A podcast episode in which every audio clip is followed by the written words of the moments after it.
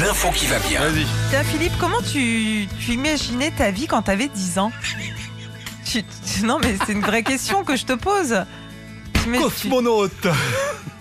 Euh, comment j'y- comment j'imaginais ma vie? Ouais. Mais est-ce qu'on imaginait vraiment notre vie euh, dans les Ah, mais années T'avais 80 bien des rêves, t'avais bien Je- des ça, là, envies. ce que je fais là en Ce ce que moment. je fais là, Ah bah moi je suis le mec le, le- le plus heureux de la terre. Je voulais faire ce métier, je le fais. Et en plus je l'ai fait tellement longtemps bénévolement que là quand tu donnes un peu de thune, je suis trop content. Bah ouais. Et toi comment imaginais-tu ta vie, Sandy? Euh, moi, je voulais être vétérinaire euh, très longtemps, et puis après, j'ai voulu être chanteuse. Ouais. Euh, donc voilà, rien à Bah, voir. et c'est voilà, t'as réussi, j'ai l'impression. tu bosses avec un âne et tu chantes des chansons.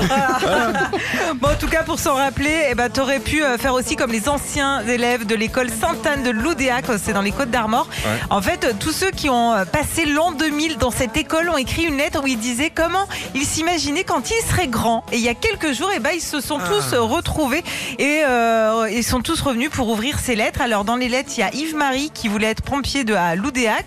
Bon, aujourd'hui, il est informaticien en Alsace, donc rien à voir. Euh, C'est il y a- rigolo Il y ça. a un de ses camarades aussi qui lui a écrit sur sa lettre quand il avait 10 ans Moi, je serais peut-être footballeur ou pharmacien. Raté encore, hein, il est devenu euh, trésorier dans une, en- une entreprise immobilière. Est-ce qu'il y en a un qui a réussi? Non, enfin, Ah, qui n'a pas fait ce qu'il voulait en tout cas.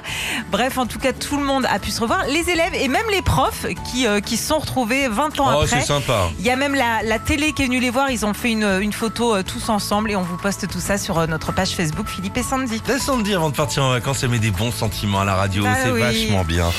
Retrouvez Philippe et Sandy, 6h-9h sur Nostalgie.